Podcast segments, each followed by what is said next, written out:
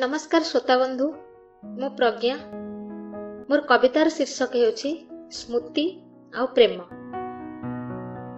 ସେଇ କଣ୍ଢେଇ ଖେଳ ସେ ରାଜାରାଣୀ ବାହାଘର ଆଉ ସେ ବୋହୁ ଚୋରି ସବୁ କିଛି ଭୁଲିଯିବି ଭାବିଥିଲି। ସେ କଣ୍ଢେଇ ଖେଳ ସେ ରାଜାରାଣୀ ବାହାଘର ଆଉ ସେ ବୋହୁ ଚୋରି ସବୁ କିଛି ଭୁଲିଯିବି ଭାବିଥିଲି କିନ୍ତୁ କାହିଁକି କେଜାଣି? ଶତ ଚେଷ୍ଟା ପରେ ବି ଭୁଲି ପାରୁନଥିଲି।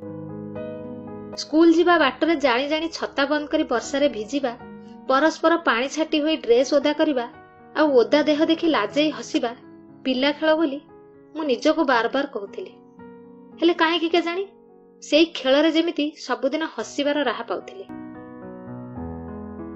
ପଢାର ମିଛ ବାହାନାରେ ପରସ୍ପରଠାରୁ ଦୂରେଇ ଯିବା ସତ୍ତ୍ୱେ ପ୍ରତି ମୁହୂର୍ତ୍ତରେ ପରସ୍ପରକୁ ମନେ ପକେଇବା ଲାଗୁଥିଲା ଚପଳାମିର ଖିଆଲ ବୋଲି। ତଥାପି କାହିଁକି କେଜାଣି? ସେଇ ଚପଳାମିରେ ନିଜକୁ ହଜେଇ ଦେବାକୁ ଚାହୁଁଥିଲି। ହେଲେ ୟାକୁ ହିଁ ପ୍ରେମ କୁହନ୍ତି ଏକଥା ଆଜି ଜାଣିଗଲି।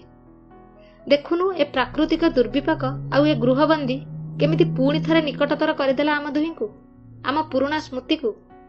ଆଉ ସେ ଦୀର୍ଘ ଦିନର ଦୂରତ୍ୱକୁ ଏକ ନୂଆ ନାଁ ଦେଇଗଲା ପ୍ରେମରେ ବିରହ ବୋଲି। ତୁ ଆଉ ମୁଁ ପୁଣି ଆଜି ସେଇଠି।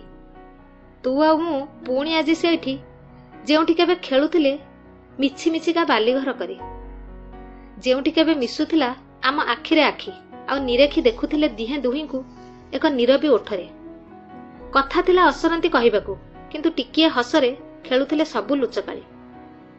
ଆଜି ତୁ ବି ମନସ୍ଥ କରିଛୁ ବୋଧେ? ସେ ଅଧୁରା କଥାକୁ କହିଦେବୁ ବୋଲି? ଦେଖୁନୁ ମୁଁ ବି ଚାହିଁ ବସିଛି ଚାତକ ପରି ତୋର ଆସିବା ବାଟକୁ। ଆଉ ସ୍ୱାଗତ କରିବାକୁ ତତେ ମୋ ମନ ପଞ୍ଜୁରୀରେ ସେ ନିଭୃତ କୋଠରୀ ଭିତରକୁ ଦୀର୍ଘ ଦିନର ସେ ଶିକୁଳି ଲଗା ଫାଟକଟାକୁ ଆଜି ନିଜ ହାତରେ ଖୋଲି ଦେଇ ଦାଣ୍ଡ ବାରଣ୍ଡାରେ ଅପଲକ ନୟନରେ ଦରାଣ୍ଡି ହେଉଛି ସମୟଟାକୁ କେତେବେଳେ ତୁ ଆସିବୁ ବୋଲି। କାହିଁକି ନା ଏବେ ମୁଁ ବି ସତରେ ଜାଣିଗଲି ସେଇ ଅଲୋଡ଼ା ଅସଜଡ଼ା ସ୍ମୃତି ସବୁ ସେଇ ଅଲୋଡ଼ା ଅସଜଡ଼ା ସ୍ମୃତି ସବୁ ପ୍ରେମ ଥିଲା ବୋଲି ପ୍ରେମ ଥିଲା ବୋଲି। ଧନ୍ୟବାଦ।